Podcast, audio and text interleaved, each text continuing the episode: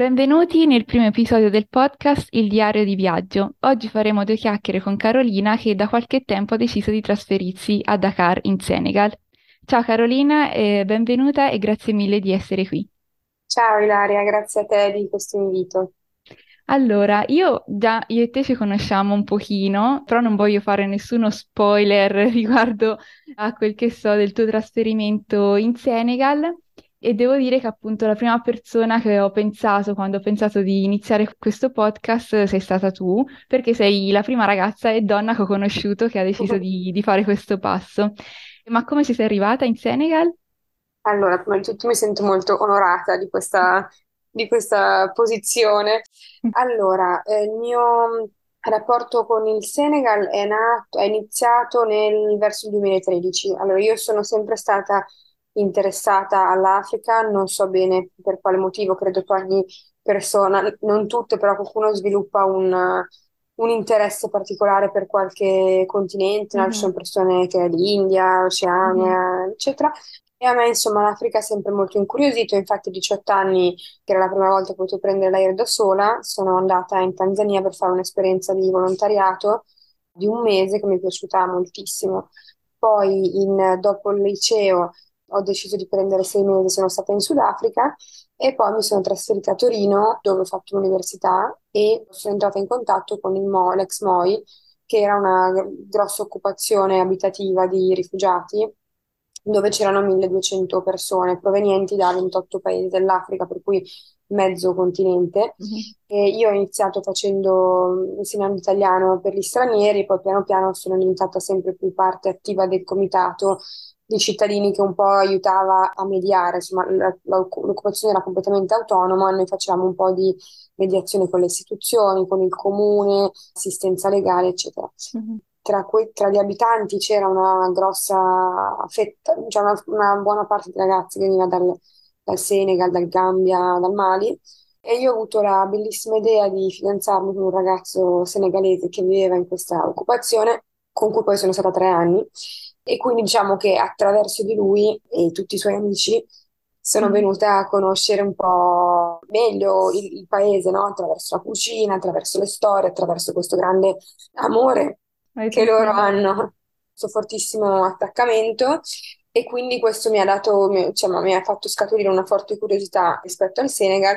In quel momento il mio ragazzo non aveva i documenti, per cui non aveva il passaporto, per cui era impossibile pensare di andare insieme e ovviamente quindi non sarei, non avrei tro- trovato carino andare senza di lui. Mhm. Quindi ho aspettato che, insomma, il fatto che ci eravamo lasciati dopo una relazione che in realtà è stata molto faticosa, abbastanza con dei tratti abbastanza morbosi, insomma, sicuramente non, non piacevole. Mhm. Ma nonostante ciò ha resistito il mio interesse per, per visitare questo paese, quindi nel 2018 ho preso questo biglietto, ho fatto un giro da sola di, di un mese. Era una cosa che volevo moltissimo, ma era la prima volta che viaggiavo da sola e Mhm. avevo 25 anni.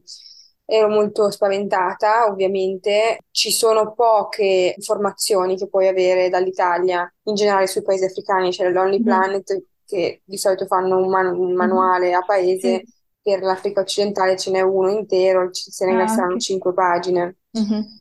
Però sono partita all'avventura, avevo un'amica che aveva fatto un periodo di tre mesi qui, per cui ci siamo incrociati i primi giorni, poi lei è rientrata e io sono partita alla scoperta di questo paese. Tu conoscevi il francese? Sì, Per- perché in Senegal si parla francese, quindi magari esatto, eh, lo esatto. conoscevi già. Sì, io avevo, l'avevo fatto alle medie e quindi avevo un livello abbastanza basso, però dopo Torino dove ho fatto l'università, ho studiato comunicazione interculturale, per allontanarmi da Torino, dal mio ex fidanzato, da tutto, ho scelto di andare a Parigi, dove ho fatto un anno di, di detox eh, psicologico Mhm. e spirituale e volevo proprio imparare il francese per potermi poi muovere da sola in West Africa, quindi volevo Mhm. avevo capito, ed è abbastanza vero, che la lingua ovviamente è un veicolo molto molto importante per sentirti sicura, capita, eccetera, e quindi avevo, avevo studiato un anno lì e quindi Mhm. il francese diciamo che poi ce l'avevo abbastanza Mhm. solido. Durante questo viaggio da sola mi sono, insomma, è stato molto bello perché in realtà in Senegal quando vuoi essere sola non lo sei mai perché hai un Mhm. sacco di gente che ti parla, che, che ti accompagna, cioè ho trovato veramente una grande, una grande accoglienza, una grande facilità e questa cosa mi ha, insomma, mi mi ha proprio fatto sentire bene e ho fatto questo viaggio e sono rimasta particolarmente affascinata da Dakar perché Dakar è una capitale, quindi hai un po' tutto quello che anche a noi serve, comunque, cioè io sono di, sono di Milano, ho vi- vissuto Mhm. in vari paesi in Italia, ma non sarei, cioè le, le ragazze, le cooperanti che vivono nei villaggi, io le stimo molto perché io non farei molto più fatica. A Dakar sai che puoi trovare quando hai voglia, trovi quello che vuoi, trovi la pizza, trovi un cinema, c'è molta musica, è una città, insomma, è una, è una capitale. Mhm.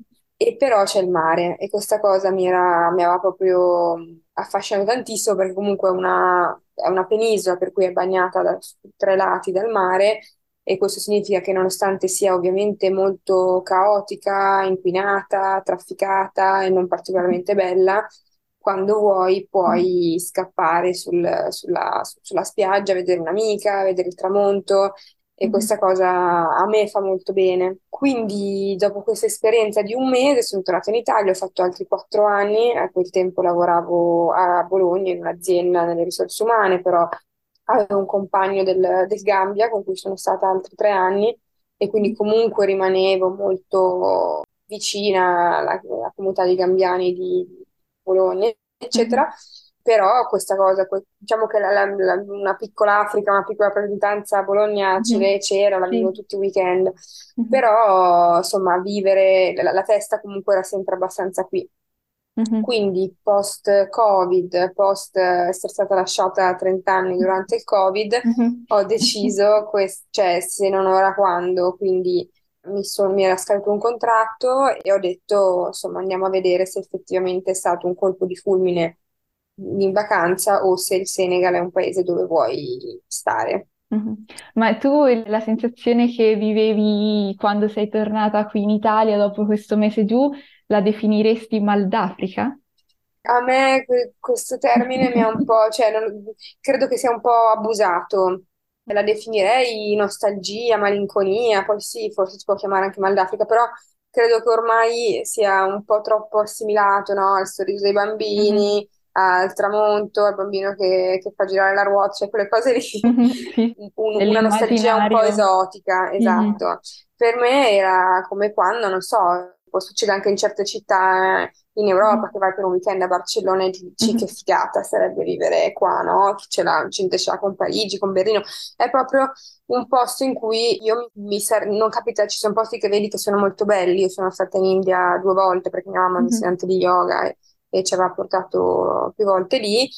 È una cultura che stimo moltissimo, super complessa, super affascinante, però io in India non vivrei, cioè non, non Mhm. mi è, non mi è scattata quella cosa. Mentre invece Dakar mi sono detta, beh, però c'ha dei plus che vedevo rispetto alla mia situazione che era attuale in Italia tra Milano e Bologna. Mhm. Ma quando hai fatto appunto questo primo mese, hai girato anche la parte più interna dei villaggi in Senegal o hai fatto solo, ad esempio, grandi città, Dakar che è la capitale, ma anche altre città?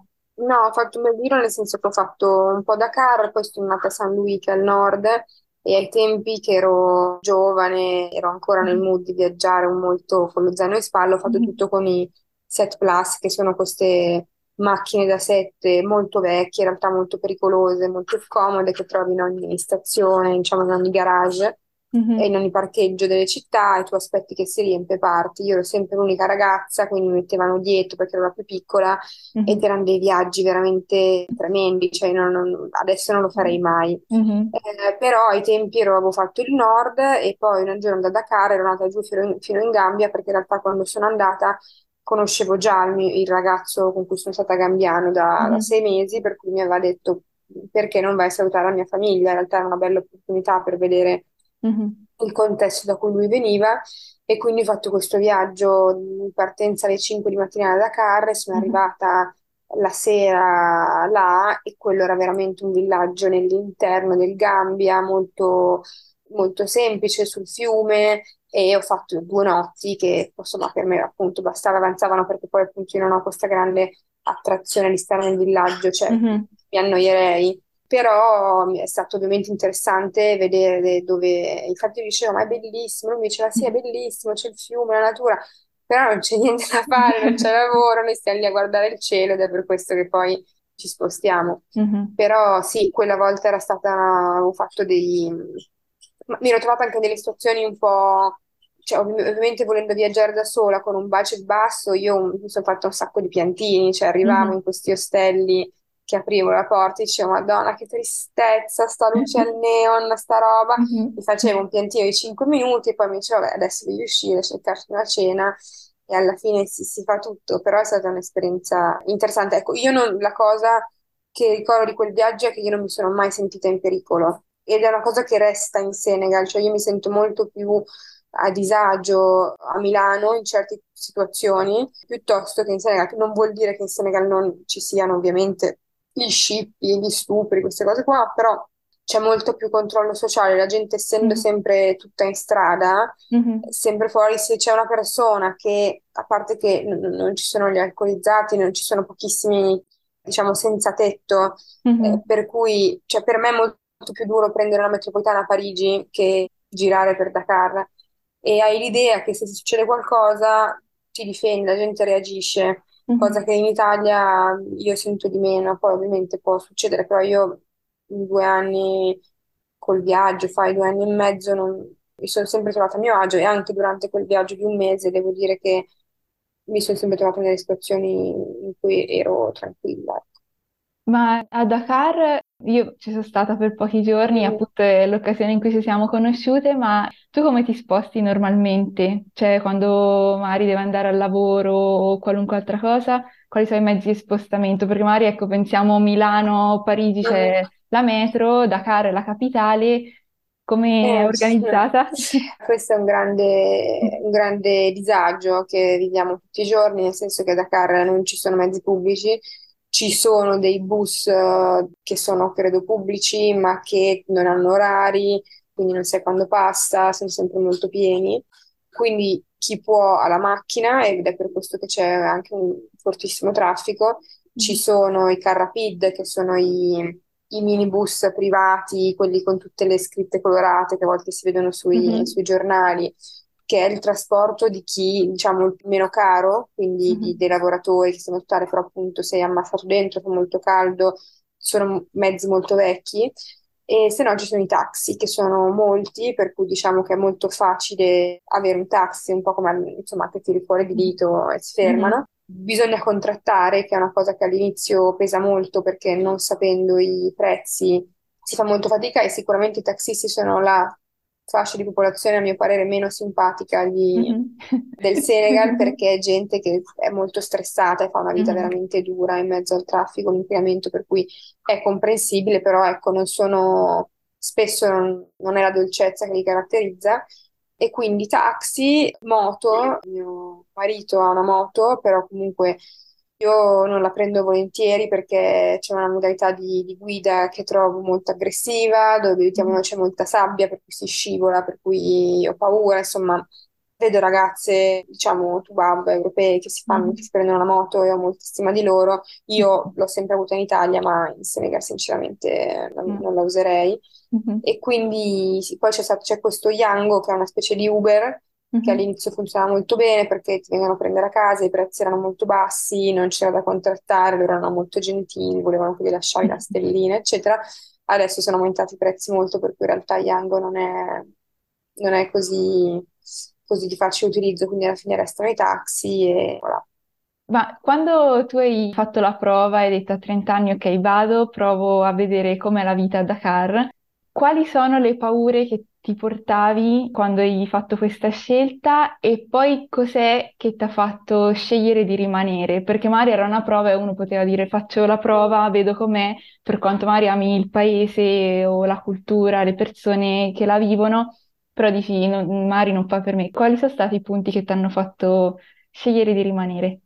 Allora, per quanto riguarda la, la paura iniziale, io avevo una fortissima paura di essermi creata nella testa questa cosa del Senegal o dell'Africa più per sentirmi, cioè come se fosse un po' un vezzo, no? Come per, far- per Mhm. essere particolare, cioè che fosse una cosa che mi ero autocreata ma che non fosse vera, cioè avevo Mhm. molta paura di, di essermi creata un- un'immagine ideale di una situazione altra in cui io sarei stata più felice, a cui tendere per tutta la vita, però ecco io quello che non volevo era essere una di quelle persone che per tutta la vita hanno dei sogni e poi è troppo tardi, quindi io era un momento in cui non avevo un compagno che alla fine possiamo essere indipendenti quanto vuoi, però se ti innamori di una persona che vive a Bologna, che è italiana e che non ha nessuna intenzione di, non gli interessa ha tutti i diritti di non essere interessato a venire in Senegal, questa cosa si inizia a fare dei figli e comunque sai, ai 30 anni sono Mhm. cose che possono anche succedere. Mhm. Quindi avevo paura di, cioè non volevo rimanere incastrata, poi ci sono anche delle situazioni familiari, no? I miei genitori sono,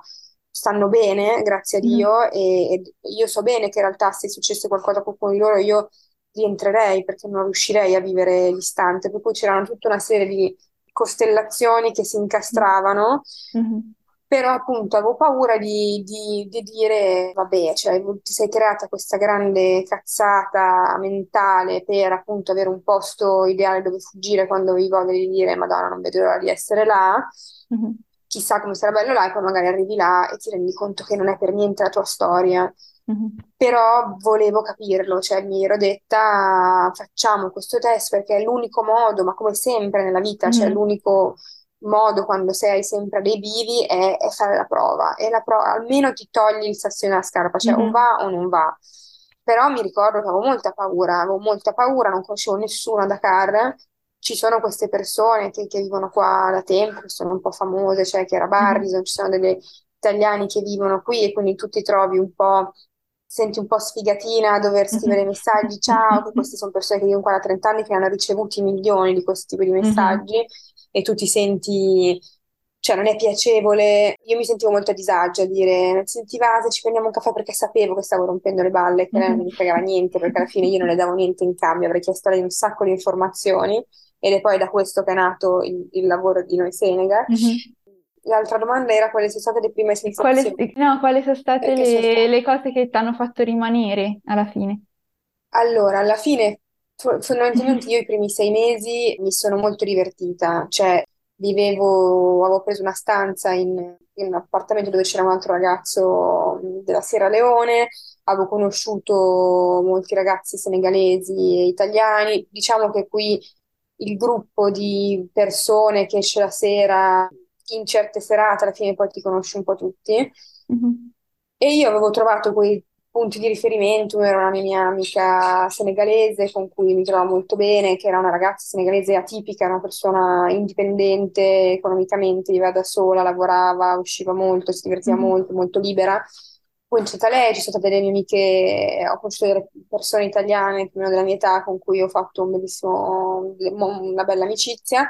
E poi c'erano questi amici senegalesi con cui, insomma, si era creata un po' una routine. Fondamentalmente qui funziona un po' così, tutti lavorano, fanno le loro cose, poi verso il tramonto ci si trova e fondamentalmente si cazzeggia, che poi è quello che Mhm. fai anche, cioè che facevo Sì. anche in Italia. Mhm.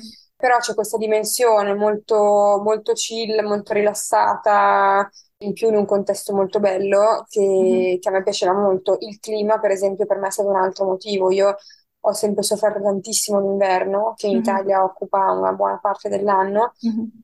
dove io sono sempre stata abbastanza infelice, cioè a me la mancanza di, di luce, le giornate Mhm. corte, l'entrare in ufficio, uscire che è buio era una cosa che mi straziava. Mhm. Qui quella cosa non esiste e per me è stata una rivoluzione, cioè il- l'avere la luce, il bel tempo tutto l'anno, hai un po' freddo a febbraio-marzo, ma finisce lì, Mhm. è stata una svolta incredibile. Quindi non è che ho proprio deciso, cioè fondamentalmente è successo che verso luglio, io sono nata a dicembre, verso luglio, che quindi avevo fatto un sette mesi, Mhm. volevo rientrare per vedere la mia famiglia, per fare l'estate in Italia, ma mi sentivo che non sarei potuta rientrare per stare in Italia, cioè io avevo seminato, avevo trovato delle Mhm. persone, una routine, dei luoghi, a molta fatica, cioè poi non sono una persona molto socievole, cioè io in Italia non esco molto, io le mie migliori amiche che sono i miei punti di riferimento, però non sono mondana. Qui mi sono dovuta spingere, cioè io mi dicevo, caro, devi uscire, non te ne frega niente di questa cena tra italiani o Mhm. al battesimo della figlia senegalese, di quelli, però Mhm. non conosci nessuno, cioè tu devi, per cui mi, mi preparavo, uscivo, poi ero contenta, però mi sono proprio Mhm, imposta di fare delle cose perché sai, in Italia tu hai sempre tue amiche, la tua famiglia, non- Certo. quando Mhm, viaggi che sei da sola ti dici, caro, cioè o stai da sola a casa al mhm. PC oppure devi, devi uscire. Ma ad esempio, scusa la domanda, ma ad esempio il- l'appartamento, com- come l'hai trovato? Cioè, l'hai- l'avevi già trovato prima che arrivassi in Senegal oppure all'inizio ti sei appoggiata magari in un hotel, un B&B e hai iniziato a cercare, sei t- tipo, so, tramite Facebook come si fa qui in Italia, le stanze o...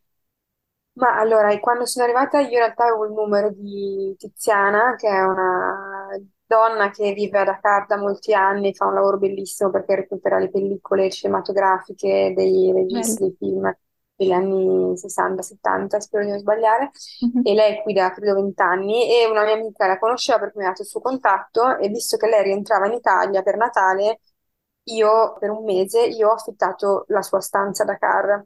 mhm, Per cui mi ha fatto la mia, ha lasciato le chiavi a un'amica che me le ha date e in questa casa c'era un'altra stanza in cui c'era Flavio, che era un ragazzo romano mhm, molto simpatico che stava facendo un'esperienza anche lui a Dakar in, ambasciata. mhm, E Flavio, fantastico, è stato, è proprio stato quello che mi ha detto, beh dai, stasera c'è una cena, vieni, per cui con la sua moto, e un po' te la metti sopra il cielo, mi, mi portava un po' in giro, mi ha fatto conoscere le prime persone. Poi in realtà sono una persona che ho visto poco perché mi sono trasferita in un altro quartiere, perché a Dakar c'è un centro che, che è dove ci sono tutti gli uffici, tutte le ambasciate, per cui le persone che lavorano qui molto spesso sono in, in quella zona, diciamo, se è parte istituzionale, che però è molto caro, cioè una stanza da Dakar ti costa 600-700 euro in centro. mhm, Ci sono tanti ristoranti, è tutto asfaltato, per cui è proprio una vita più di città, però a me quello che interessava era il mare. E in mhm, centro ci sono pochi- poche spiagge, poco...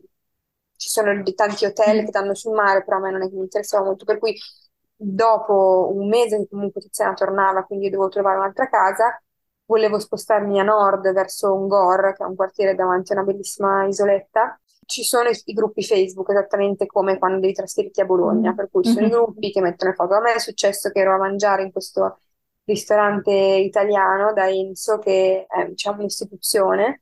Ero lì con una mia zia, che era tra l'altro anche lei in Senegal in quel, in quel periodo, per cui mangiavamo. Mia zia aveva una gonna non mi ricordo che, ha preso, che aveva preso in Vietnam, in un posto mhm, così, arriva un ragazzo che dice, ma posso chiederti questa gonna l'hai presa in questo paese? Perché io ho vissuto lì, insomma, e mi ha detto, eh, siediti. E lui era un, è un ragazzo inglese della- di origine della Sierra Leone che lavora per Medici Senza Frontiere, ha detto, io ho detto, eh, io cerco una stanza, io ho detto, guarda, io vivo dall'altra parte della strada, ho mhm. una stanza, vieni. E Wow. io sono andata a vedere la casa e basta. Lui mi ha detto: Io però vado per un mese, faceva un viaggio di lavoro. Io ho detto: Guarda, io non mi va di venire in questa casa, non c'era ancora internet, non c'era ancora un materasso, non c'era niente. Detto: Io cerco un'altra un'altra sistemazione. Quando torni, vengo. Mhm, Quindi lì ho trovato un, un mese una casa da una famiglia di francesi, che in realtà è stato abbastanza faticoso perché era una grande villa dove affittavano una stanzetta, ma era una, una famiglia un po' triste di francesi, molto chiusi, quelli che mhm, vivono qua da dieci anni ma non hanno un mhm, amico senegalese, eccetera. Per cui, e mi sono fatta anche il Covid lì, Mm, pesantissimo. mhm, Vabbè, insomma, poi mi sono scarcerata, sono andata a vivere a Angora e da lì è iniziato, è iniziato un po' tutto. Mhm. Il percorso E che poi ti ha portato a creare Noi Senegal. Esatto, diciamo che Noi Senegal è nato, è nata proprio perché mi sono resa conto che mancava un punto di riferimento per gli italiani che volevano venire in viaggio a trasferirsi. Cioè io mi- la prima volta che io sono venuta in viaggio a Dakar, io non ho visto di Dakar le cose più belle, cioè le cose che ad oggi apprezzo di più. Non c'ero proprio venuta perché non, non mi era arrivata all'orecchio, perché non erano zone che nessuno mi aveva detto interessanti. Quindi mi sono detta se io avessi avuto ai tempi una persona a cui scrivere, a cui chiedere una piccola consulenza, una piccola guida, un supporto, per avere uno che mi viene a prendere all'aeroporto, per avere anche per bere un caffè, eccetera, l'avrei contattata con grande, con grande entusiasmo e così è stato. Quindi piano piano prova- iniziano a fare un po' di test, però io sono molto, diciamo, uno, de- un mio altro progetto è quello di Akiki Boutique, che sono dei gioielli con cui che collaboro con degli artigiani perché sono molto affascinata ed è un, un altro motivo per, per il quale amo molto il Senegal, c'è un artigianato per me bellissimo sia a livello di, di sartoria che a livello di gioielli, insomma avevamo fatto tutto un Mhm. giro Sì, insieme, per cui lo sai esatto. bene. Sì, sì, sì. Abbiamo la stessa passione in comune. esatto. Quindi io insomma ho fatto per i mesi, per mercati, per artigiani, per, per fallimenti, per fregature, e però insomma ho conosciuto sempre più persone, ho avuto sempre più dei contatti affidabili, e quindi ho iniziato a fare la guida Mhm. Inizialmente con delle ragazze che erano in un surf camp dove lavoravano dei miei amici e poi la persona che è diventata mio marito. Quindi erano queste ragazze tedesche, francesi che venivano e che però dicevano, sai, noi stiamo qua una settimana a surfare, ma non abbiamo mai visto il centro città. E allora ho Mhm. iniziato a portare, loro erano contentissime perché non si sentivano a loro agio ad andare da sole, soprattutto se non parlavano francese. Mhm. E passavamo quindi questa giornata molto bella, molto piena, e poi ho affinato sempre di più i vari, i vari tour e ho iniziato a fare questo, quindi ho iniziato a fare, a fare le guide molto customizzate, per cui come nel tuo caso, no? Ci Mhm. eravamo Sì. sentite e tu mi avevi detto esattamente cosa ti poteva interessare. Mhm. Abbiamo fatto Mhm. una giornata di- alla scoperta delle boutique. boutique eh, di Mhm. Dakar e quindi sì, ho avuto l'opportunità di lavorare in fiera anche l'anno scorso come interprete per delle aziende italiane che venivano e anche in quel caso erano, diciamo, gente che veniva per lavoro due o tre giorni in fiera che poi mi diceva, senti, io ho altri due giorni, ti Mhm. do quello che vuoi, portami in giro, io di stare in albergo con la piscina non mi interessa niente e Mhm. quindi abbiamo fatto dei bellissimi tour, erano molto contenti, sentivano ovviamente in sicurezza, eccetera. E quindi da lì è nata, è nata un po' l'idea e- ed è partito un po', un po' tutto. Mhm. È una cosa bellissima perché poi io, anche io ho la passione per eh, il Senegal, però ecco appunto ho fatto solo quattro giorni a Dakar e ma tornerò, spero, Brava. l'anno prossimo. Se dovessi raccontare un episodio buffo che ti è capitato all'inizio, che non so, magari nel momento in cui, non so, dovevi contrattare un prezzo o qualunque altra cosa, un episodio buffo che ti è capitato, Ma guarda, così su due piedi non mi viene.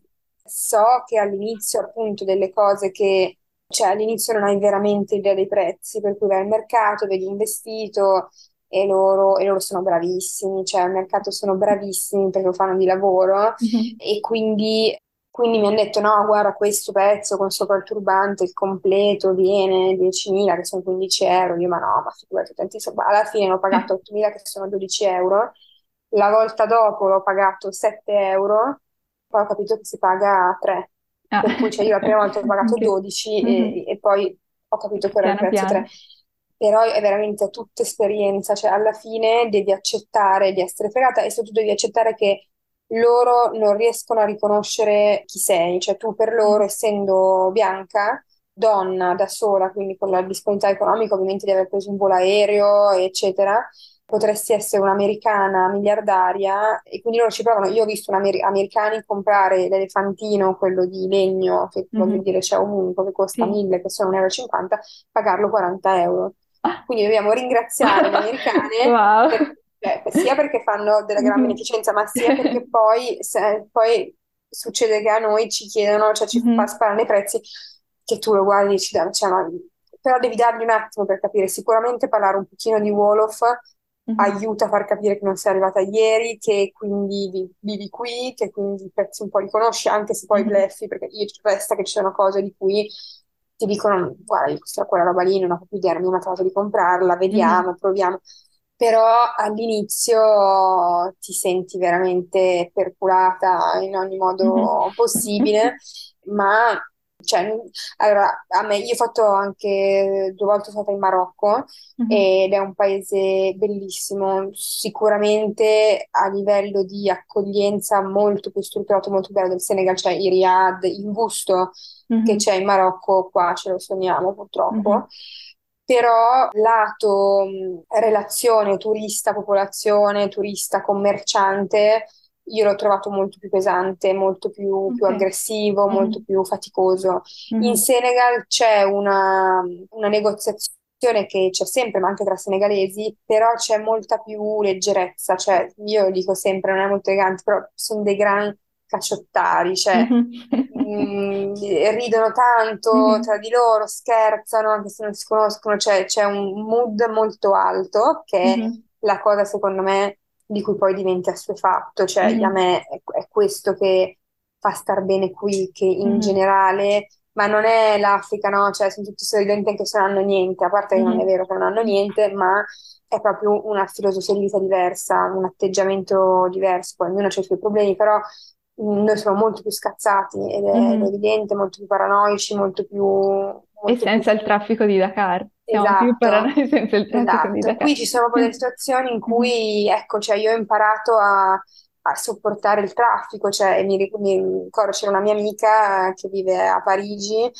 che a un certo punto siamo rimaste bloccate, ed è venuto a trovarmi, siamo rimaste bloccate 20 minuti, e lei mi diceva no, basta, allora, se non ripartiamo tra un minuto, scendo e andiamo, ma dove vai? cioè, non ci siamo, cioè, cioè, è così, è così, stiamo tutti grondando, cioè, mm-hmm. accetti, perché ci sono delle situazioni in cui hai un appuntamento arrivando dopo due ore, cioè, mm-hmm. impari che è così, e o ti va bene o, o, o no, e non va bene mm-hmm. a tutti, cioè, ci sono persone in cui si sterizzano, non ne possono più, e io vedo molto che in Senegal resistono quelle persone che l'hanno scelto, cioè le persone che sono, ci vengono per lavoro e che non l'hanno scelto fanno molto più fatica, vedono mm-hmm. molto più i lati negativi e non nel, se non è nei tuoi progetti, nei tuoi sogni, può diventare un incubo, cioè ci sono spiegazioni, cioè narrazioni veramente diverse.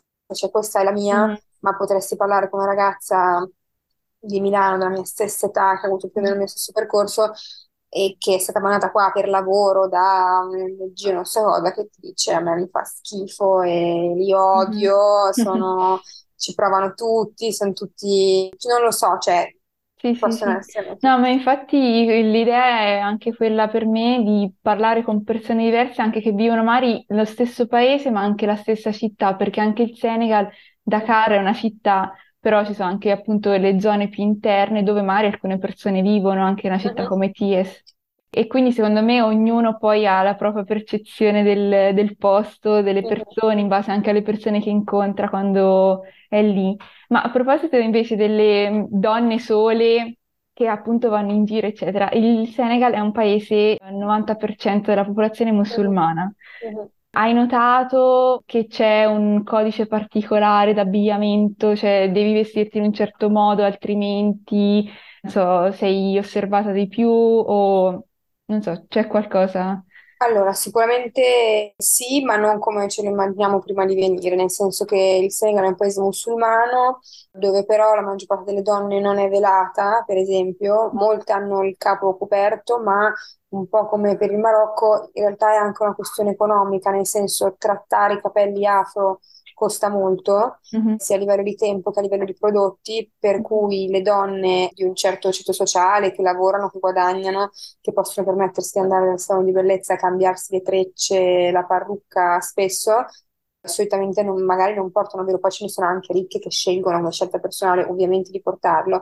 Le donne, diciamo, più del popolo, quindi quelle che vedi strada che lavorano, che fanno le, da mangiare, le fattaie, eccetera, mm-hmm. hanno spesso dei turbantini mm-hmm. per essere in ordine, perché mm-hmm. magari appunto non hanno, cioè hanno il capello afro corto sotto, poi se c'è la festa si mettono la parrucca però per fare la vita tutti i giorni, essendo delle grandi lavoratrici, essendo caldo, essendo situazioni non facili, il copricapo è una soluzione che le fa sentire in ordine, belle perché sono colorati, eccetera, ma non è strettamente legato al fatto che ti devi coprire la testa perché sei musulmana e in generale non c'è un giudizio verso le donne che non si velano, cioè non è mm-hmm. una brava musulmana lei che si vela e l'altra no perché non si vela. Mm-hmm. Quindi il discorso del velo, poi sicuramente dipende, ci sono dei villaggi, cioè ovviamente mm-hmm. se vai a Tuba, cioè ci sono dei villaggi o delle città in cui ci saranno famiglie o persone molto più, che, che hanno un'osservazione molto più tradizionale, tradizionalista della religione però ehm, in più in Senegal si usa coprirsi, nel senso che i vestiti tradizionali anche degli uomini sono mm-hmm. il bubu, che vuol dire un pantalone lungo fino ai piedi e una camicia lunga fino ai polsi, mm-hmm. nonostante il caldo.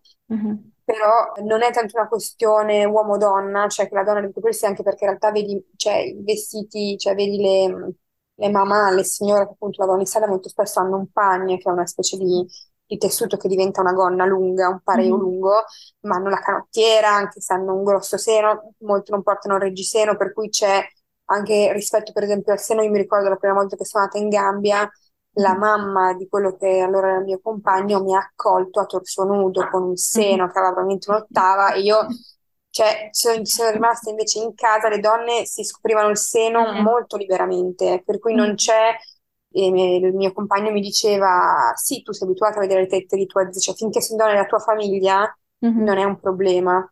Io credo che un ragazzo italiano non sia normale vedere seno di Mm. sua zia o di sua nonna, cioè No, per cui su certe ok. cose sono- c'è molta meno sessualizzazione, soprattutto Mhm. una- se sei una, mam- una madre, una donna da una Mhm. certa età in su. L'abbigliamento cambia in base al contesto, cioè in spiaggia puoi essere in bikini senza nessun problema, le ragazze magari sono in pantaloncini e reggiseno, co- non vedi per i zomi, per esempio, non è una cosa, cioè qui è vista come una cosa un po' eccessiva. Mhm. Ti capita che uno ti guarda in bikini, però magari è uno che viene da- dall'interno, che è Mhm. capitato quel giorno di Dakar per lavoro, per commercio, che va in spiaggia, che non è abituato a vedere un corpo di una donna bianca in bikini, ma la gente che vive nei quartieri di mare, cioè in mare puoi stare in bikini ed è normale così, come i ragazzi Mhm. stanno in pantaloncini. Però diciamo che in generale quando, ci- quando c'è il Ramadan, quando ci sono le feste, in generale ci si copre di più che da noi, cioè anche Mhm. d'estate. E secondo me bisogna avere un po' di buon senso, sempre, cioè non succede niente, è ovvio che se vuoi entrare in una moschea in shorts, qualcuno ti dirà di no, Però in generale non ti ci lanciano le pietre perché sei in pantaloncini, dipende quanto, cioè, è, possibile che se vai in un mercato nel centro città in cui solitamente non vanno i turisti, se ci vai con degli shorts o con un, una- molto scolato così, è possibile che tu attragga più attenzioni, ma non ti diranno mai come sei vestita sgualdrina, cioè te lo dicono se sei in un contesto religioso. A me cap- io vivo di fianco a un mausoleo Mhm. Molto grosso, dove intorno ci- c'è scritto che non si può girare in bikini, che non si può, è sulla spiaggia. E il mio, mio marito mi raccontava che da piccoli, quando loro dovevano passare davanti a questo mausoleo per andare a scuola, e che Mhm. andavano a scuola in calzoncini, portavano tutti nello zaino un pareo da mettersi Mhm. quando ass- passavano davanti. Quindi non è una questione della donna, ma è anche una questione dell'uomo, cioè per Mhm. rispetto davanti a Mhm. certi luoghi ti copri. Io ho avuto spesso questa discussione, per esempio, capitata una ragazza tedesca che era nel nostro B&B, che voleva andare a Mhm. vedere Tuba, che appunto è la città santa, e Mhm. a Tuba si sa che devi coprirti molto, cioè le Mhm. donne usano il velo, però è una città in cui sai che vai per quel motivo lì. Mhm. Per cui lei mi ha chiesto se avevo un vestito lungo da prestarle, io gli ho detto certo, vieni così, a un certo punto lei me ne ha proposto uno che era mezzo polpaccio, e gli ho detto guarda, io sinceramente non lo so se è abbastanza lungo o meno, e lei mi ha detto sì, vabbè, però è anche ora che si svegliassero. E Mhm. io, ma tu, 24 anni da Berlino con furore, ma chi sei? Per- cioè, non vuoi andare a Tuba perché non ti vuoi coprire? Mhm. Non vai. Cioè, la, la- la regola è quella, se ti Mhm. va bene, ti va bene, se- cioè, vorrei capire se... Cioè, però ti stanno chiedendo di coprirti perché qui è segno di rispetto, ma un po' come in Italia Certo. non puoi entrare In in top. Se ti va certo. bene, va bene, se non ti va bene, non ti va bene. Cioè, poi, appunto, qui secondo me sicuramente il corpo della donna e il corpo dell'uomo non sono paragonabili. L'uomo può correre a torso nudo, la donna no, come da Mhm. noi, quindi non siamo molto più, più avanzati. È molto interessante, cioè noi Mhm. molto spesso le vediamo come più, più coperte, più poverine, in realtà il corpo qua è molto meno sessualizzato, cioè loro ci vedono come poverine voi che siete su tutti i poster Mhm. in città passi, vedi una in reggiseno, cioè è un discorso quello intorno al corpo e al genere che è molto molto interessante.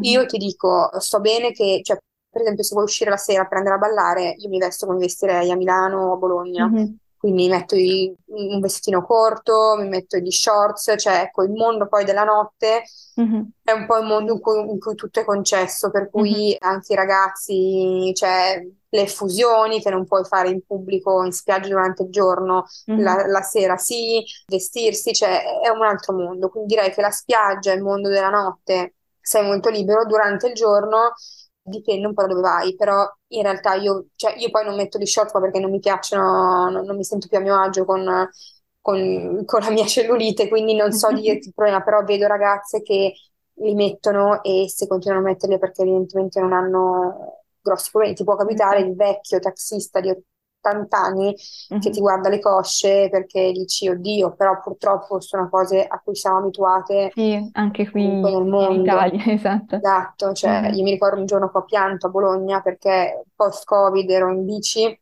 con una gonna a mezza coscia e mi hanno parlato, fischiato in due o tre. Ecco, qui mm-hmm ti capita che i ragazzini ti dicono eh, madame, tu bab, di qui di lì, è cosa che da noi magari un bambino di otto anni non mm-hmm. si sognerebbe, però mm-hmm. non ti capitano i vecchi, cioè da noi il, il, vecchio in camion o in macchina che ti fa il clacson, quell'amico c'è ed è a me una roba che mi fa di uno schifo. Qui gli anziani, cioè a me non si permetterebbero mai. Cioè, il giovane mm-hmm. ragazzo che ti fa il sorriso ti dice la cazzata c'è ed è molto presente, però l'adulto è mm. molto meno rispetto all'Italia.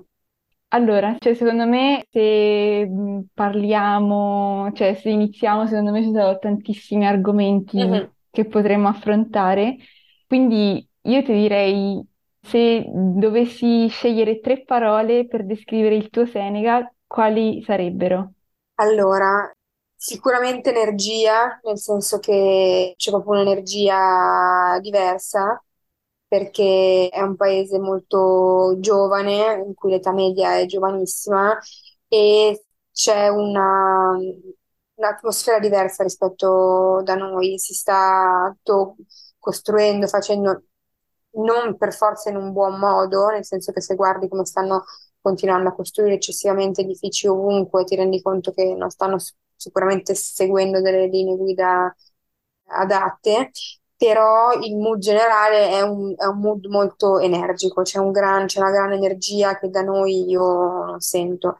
Quindi sicuramente una è energia, sicuramente l'altra può essere pazienza, nel senso che è un paese che ti insegna a essere paziente e loro lo sono molto, e invece secondo me, io poi sono forse la milanese particolarmente isterica, qui sei obbligato a capire che ogni cosa ha suo tempo e anche io l'ho capito molto con la mia esperienza, cioè io mi sono sentita spesso in questi quasi due anni no, indietro, ma ci vuole tempo per le cose, ci vuole tempo per costruirsi una rete, ci vuole tempo per trovare una casa giusta, ci vuole tempo per trovare un lavoro, ci vuole tempo per raggiungere il quartiere di fianco, ti può succedere che ci sia traffico, insomma, impari a, ad accettare, cioè a lasciarti scivolare addosso eh, molte cose e l'altra sicuramente sarebbe tramonto e oceano, perché questa è la cosa che mm-hmm. per me è una droga qua. Io vivo in un quartiere molto, non molto, però un quartiere popolare di Dakar che è Yoff, che è davanti alla spiaggia più grande di Dakar, dove appunto abbiamo questo Airbnb, che è il quartiere dove c'è la famiglia di mio marito, tutti i nostri amici, eccetera e il, per me il fatto che anche dopo una giornata al lavoro molto intensa, il traffico eccetera, arrivare, mettere i piedi nella sabbia e vedere questo, questa palla di fuoco che scende nell'oceano tutti i giorni è un'emozione, cioè è proprio qualcosa che mi, che mi fa bene, che mi lava da tutte le, le preoccupazioni, le ansie, le fatiche, perché è faticoso senza dubbio, però è il grandissimo plus che c'è per me qui, questo questo mare incazzoso, ventoso e questo oceano bellissimo che ogni giorno, eh, scusa, questo tramonto bellissimo mm-hmm. che ogni giorno ti, ti rimette un po' a contatto con l'universo. Bello, quindi energia, pazienza e oceano. Esatto. E se qualcuno volesse scoprire qualcosa di più, ti possono contattare a Noi Senegal, giusto? Su Instagram. Assolutamente, cioè sia un sito, quindi www.noisenegal.it e su Instagram. Noi facciamo appunto accoglienza a chiunque voglia venire per viaggio, quindi facciamo delle consulenze in cui proponiamo degli itinerari, facciamo dei pacchetti all inclusive o anche supportiamo un po' per cose più atipiche, come nel tuo caso, poi abbiamo supportato persone che erano venute a fare ricerca, che volevano mm-hmm. degli interpreti, un appoggio per fare dei questionari, per chi vuole surfare abbiamo appunto una scuola di, di surf voilà, insomma, sarei, sono felice se posso aiutare chi è interessato a questo paese ma ha un po', eh, diciamo, paura giustamente perché si conosce poco e la cosa che mi ha dato soddisfazione è poter trasmettere quello che io vedo di positivo in questo posto a persone simili a me che vengono dall'Italia, che è un paese che comunque fortissimo nel, nel cuore. Va bene, grazie mille Carolina, è stata una bellissima esperienza, mi sono sentita a Dakar per un attimo. Grazie, torna Grazie presto mille. che hai visto poco in quella giornata e solo Mhm. il centro, devo farti vedere le zone più belle, ce le avevamo promesse. Verrò sicuramente anno nuovo. Grazie mille. Grazie, ciao, Grazie, ciao ciao. ciao.